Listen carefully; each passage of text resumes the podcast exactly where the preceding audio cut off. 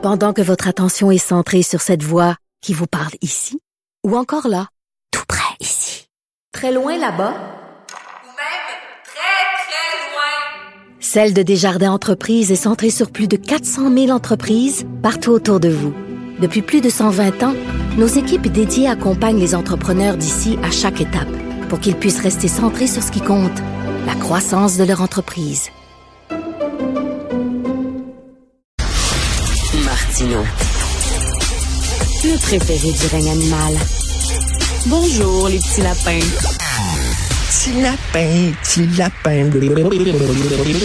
Alors, c'est dans moins d'une demi-heure que le ministre de la Santé, M. Dubé, va présenter son plan pour la réforme du système de santé, la refonte du système de santé. Ça fait quoi, des décennies qu'on attend ça? Hein? Et pourtant, euh, c'est pire que jamais. Euh, le temps d'attente dans les corridors augmenté. C'est pire que l'année dernière. Donc, quelles sont vos attentes? Quelles sont vos espoirs? Est-ce que vous êtes optimiste ou euh, euh? Nous allons parler avec euh, Mme Marielle Elisha, qui est économiste à l'Institut économique de Montréal. Bonjour, Mme Chat. Oui, bonjour, M. Martineau. Bonjour. Il y a une chose qui est sûre, c'est qu'on veut plus de patente à gosse. Excusez l'expression, mais vous savez, des structures là qu'on joue dans les organigrammes, qu'on invente des nouvelles structures comme les CIUS, etc. Ce qu'on veut, c'est davantage de gens sur le terrain. Est-ce que vous êtes d'accord? Oui, je suis entièrement d'accord. Puis vous aviez levé un bon point plus tôt. Ça fait des décennies que nous essayons de sauver le système public, puisque celui-ci allait déjà mal avant la pandémie, il faut pas l'oublier. Je crois qu'il est temps d'embrasser l'aide du secteur indépendant, puisqu'il s'agit des ressources bien établies qu'on peut simplement pas mettre de côté avec l'état de notre système de santé actuel. J'ai l'impression que c'est un peu ce qu'on s'apprête à faire avec ce plan massif de 50 mesures. Puis euh, d'ailleurs, j'applaudis le fait qu'une des premières mesures, c'est un recrutement massif de professionnels. J'ai hâte de voir d'ailleurs comment ils s'apprêtent à faire ça. Il y a aussi euh, un rôle accru du privé qui s'apprête à faire. J'espère qu'ils se limiteront pas juste euh, à réduire les listes, mais juste à, les inclure dans la provision de soins dans le long terme. Il y a le financement à l'activité des hôpitaux. Bref, il y a des bons points dans le plan de, de 50 mesures, mais d'après moi, il en manque encore un peu pour atteindre l'optimum de, notre capacité. Et j'imagine, j'imagine, avant de faire sa présentation, M. Dubé s'est assuré que ça serait recevable auprès des différentes instances. C'est-à-dire, il a parlé à des syndicats, il a parlé à des corporations. J'espère qu'il n'y aura pas là, une fin de non-recevoir de la part des vaches sacrées. Effectivement, pour que cette réforme-là fonctionne, il faut absolument que toutes les parties qui vont avoir un, un rôle à jouer soit sur la même page. Je pense que tous les Québécois, euh, incluant ceux qui font partie des ordres, des fédérations, des syndicats, peuvent s'entendre pour dire que le système est dû. Pour une réforme de fond, euh, c'est confirmé par ce plan massif. Il y a aussi le fait qu'ils veulent maintenir l'universalité. Ça, ça peut être fait même en ayant un rôle accru du privé. Ça a été fait dans les pays européens qui ont mélangé le privé et le public tout en maintenant l'université parce que c'est une qualité qui est non négociable pour les Québécois, on sait, mmh. mais aussi le fait que nos, professionnels, nos professionnels de la santé se sont donnés corps et âme dans les dernières années, même avant ça, eh bien évidemment, mais il faut euh, il faut reconnaître leurs efforts et leur donner un système qui, qui va être aussi axé sur le patient que eux ont su le faire. C'est ça, il faut arrêter de diaboliser le privé. Là. En France, le privé et le public cohabitent très bien, puis c'est un système quand même qui est assez performant en France. Là. Effectivement. Puis encore une fois, ils partagent les mêmes valeurs que nous en termes d'universalité, puis le principe d'égalité d'accès. C'est la même chose en Suède et au Royaume-Uni.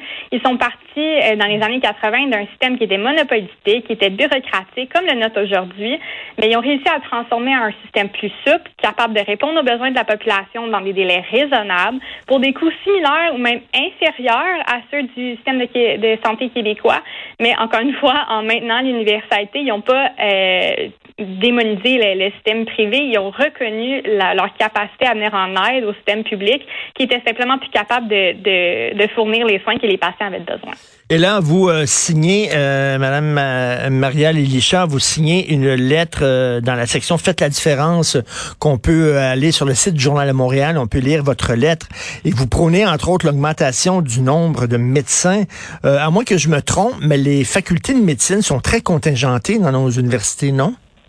Ah, extrêmement contingenté, oui. Il y a des quotas d'admission dans nos facultés de médecine. En ce moment, au Québec, sont limités à 966 euh, étudiants qui peuvent rentrer par année dans nos quatre facultés. Euh, ce qui fait en sorte que ça prend quand même 5 à 8 ans faire une formation. On va pas voir euh, ces médecins-là sur le terrain demain. donc, en augmentant au moins le quota aujourd'hui, en fait, éliminer les quotas et faire confiance à nos universités de savoir combien d'étudiants ils peuvent admettre en une année, ça, ça aiderait grandement à, accroître l'effectif de médecins sur notre terrain, au moins dans les années à, venir. Euh, c'est la, en fait une autre façon, plus dans le court terme, disons, c'est de mieux utiliser les ententes qu'on a déjà avec l'international. Je pense notamment à l'entente avec la France, qui est mhm. supposée faciliter la mobilité des travailleurs. Donc, ben les médecins qui veulent venir au Québec, la France, qui veulent prêter main forte, ils sont supposés être capables de le faire facilement avec cette entente, mais ça peut prendre jusqu'à deux ans à remplir toute la paperasse puis faire en sorte que le, le euh, en fait, la, la, la, le processus prenne fin. C'est, mais, mais on comprend que bon, les gens qui viennent d'autres pays doivent euh, bon euh, suivre certains cours pour faire une mise à jour, comprendre notre système, comment on fonctionne, etc. Mais à un moment donné, un cœur c'est un cœur, un poumon c'est un poumon. Si vous êtes réputé, si vous êtes assez d'expertise pour soigner des cœurs au Maroc et en France, ben vous pouvez soigner les cœurs ici au Québec aussi, là. Exact. C'est sûr qu'il y a des examens d'équivalence à remplir, mais ça ne devrait pas prendre jusqu'à deux ans pour euh, pour remplir ces exigences-là. Et euh, à ce point, vous avez tout à fait raison. Le Québec est la province avec euh, la proportion de médecins formés à l'international le plus bas à 8% puis la moyenne nationale, c'est 25% Clairement, il y a un manque. Et euh, là, euh, pourquoi c'était si contingenté que ça, les facultés de médecine? J'imagine c'est parce que euh, à, cause de quoi? Le, nombre de profs qui est limité. Donc, j'imagine si on, augmente le nombre d'étudiants dans les facultés de médecine, ben il y a un effet domino. Il va falloir augmenter le nombre de cours à faire, il va falloir augmenter le nombre de profs embauchés aussi, là. Bon, c'est sûr que oui, il y, a un, il y, a un, enjeu pour les ressources, mais encore une fois, il faut faire confiance en nos universités de savoir combien d'étudiants ils peuvent admettre sans nécessairement diminuer la qualité euh, de la cohorte, parce que oui, il faut des bonnes notes, disons, pour rentrer dans, dans un tel programme. Euh, mais ça reste qu'au au tout début de ces quotas d'admission-là, l'excuse qui avait été euh, mentionné dans les médias, si on veut, c'est qu'on voulait pas que les médecins n'aient pas un emploi en sortant de leur formation. Mais étant donné la pénurie de main-d'œuvre qu'on vit aujourd'hui dans nos établissements de la santé, je crois plus que c'est un enjeu en 2022 que nos euh, que nos docteurs n'aient pas une place où pratiquer leur métier. Et Madame Licha, euh, je parlais tantôt à Jean-François Lisée et à Thomas Molker, qui sont des grands défenseurs du système public. Ils ont des grosses craintes concernant l'arrivée du privé. Et là, bon, on me dit, euh, euh, bien sûr, s'il y a un sans-abri euh, qui a besoin de soins, il va aller au public, puis il recevra pas, il sera pas reçu comme si c'était, mettons, la clinique Rockland, une clinique privée qui est quatre étoiles, avec un petit espresso, puis des beaux, des beaux meubles et des, belles chambres. ça va être une médecine à deux vitesses. Mais moi, je me dis, oui, mais les gens qui ont l'argent pour aller au privé, ils vont aller au privé, et ça, ça va libérer une place au public, non? Ça va moins engorger le système, me semble. Ben, vous avez euh, un excellent point. Oui, de un, j'ai de la misère avec l'argument que ce serait une moins une moins belle qualité dans le public, puisque nos travailleurs de la santé, ils, travaillent tellement fort pour offrir le meilleur soin possible, que ce soit au public ou au privé, il faut arrêter de s'acharner sur qui va euh, donner le soin et plus sur qui va payer pour le soin. Ça sera toujours nécessairement euh, les fonds publics, puisque oui. c'est alors qui nous tient tellement à cœur. Puis pour ce qui en est du système à deux vitesses, ça allait dans un sens déjà un système à deux vitesses, puisque quelqu'un qui veut se faire souhaiter euh, dans, dans le secteur indépendant et en fait, quand c'est dans le secteur indépendant, ça peut être forcément un médecin privé qui est non participant à la RAMQ, donc qui ne peut pas se faire rémunérer par les fonds publics. Donc, forcément, faut que ce soit le patient qui lui paye. Puis, franchement, c'est pas tout le monde qui peut sortir un, gros, une grosse somme de sa poche pour se faire soigner au privé, quand en fait, il est juste tanné d'attendre dans le public. Donc, dans un sens, c'est déjà à deux tests. Et bon, vous êtes économiste à l'Institut économique de Montréal. On connaît l'Institut économique de Montréal. Vous appuyez le libéralisme, la, la, la saine compétition. Euh, et, et on, on, le voit là, dans le milieu de l'éducation. Les écoles privées sont arrivées avec des nouveaux programmes, là, des programmes plus spécialisés en art, en sport, etc. Et puis, euh, ben ça, ça a inspiré le système public. Et le système public a dit, ben tiens, ça a de l'allure, on va faire la même chose.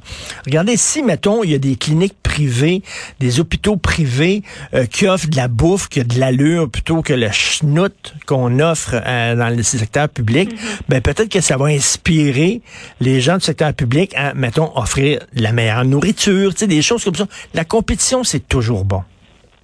Exact. Je pourrais pas être plus d'accord avec vous. Puis euh, une des mesures dans parmi les 50 dans le plan est heureusement le financement à l'activité pour les hôpitaux. Bon, c'est quelque chose que ça fait honnêtement plus d'une dizaine d'années mmh. qu'on parle. J'espère que cette fois-ci ça va se faire pour de vrai, puisqu'en ce moment nos hôpitaux sont financés selon l'activité des années précédentes. Ils reçoivent un fonds qui est prédéterminé, un montant qui est prédéterminé. Donc les patients, ça devient un coût puisqu'ils ont un coût, un, un, un montant d'argent fixe par année, puis pour chaque patient qu'ils traitent, ben ça gruge un peu ces fonds-là, puisque si les hôpitaux étaient financés par chaque patients qu'ils traitent selon la sévérité de leurs conditions, selon la durée du séjour. Au moins, ils sauraient exactement combien ils reçoivent selon les patients qu'ils traitent. Puis ça va inciter les hôpitaux à vouloir attirer ces patients-là parce que ça va être une source de revenus. Donc, ils vont vouloir offrir la meilleure nourriture, des meilleures installations. Tous les hôpitaux vont être en compétition avec eux-mêmes, mais sur la qualité et non le prix. Exactement. Comme les CHSLD, là, il y a des CHSLD qui sont euh, privés conventionnés, c'est-à-dire que le financement vient du public, mais c'est géré par un organisme, par une entreprise privée, sauf que c'est financé par l'argent du public. Et ce, ce mix-là fonctionne bien, je pense, dans les CHSLD. À l'Institut économique de Montréal, vous avez fait une étude là-dessus en disant là où il y a les meilleurs soins, ce sont justement dans les CHSLD privés conventionnés. Donc, on pourrait avoir s'inspirer de ce genre de système-là au Québec. Exact. On a un excellent exemple déjà avec, comme vous dites, les CHSLD privés conventionnés. En plus d'offrir un meilleur environnement aux patients, ils réussissent à le faire à un coût moins cher pour l'État et donc moins cher pour les contribuables. Donc, c'est un, modèle qu'on pourrait suivre euh, pour les hôpitaux, euh, en même temps. Donc, les hôpitaux, ils n'ont pas besoin d'être gérés par des par des fonctionnaires. Ils peuvent être gérés par des entreprises privées, mmh. que ce soit à but lucratif non lucratif. C'est encore une fois ce qu'ils ont fait en Suède. Ils ont délégué la, la gestion de leurs hôpitaux à des entreprises privées, mais ça reste des fonds publics. Donc, pour un patient, il n'y a aucune différence à part peut-être justement la qualité des installations, puis de la nourriture et le stationnement, et j'en passe. Tout à fait. Donc, euh, rapidement, est-ce que vous êtes optimiste? Là? Vous allez suivre ça de très près ce matin? Vous êtes optimiste? Oui, je, regarde ça d'un bon oeil, mais comme je dis, je trouve qu'il en manque encore un peu juste pour atteindre le, le plus qu'on peut faire avec les ressources qu'on a, avec plus de 50 millions.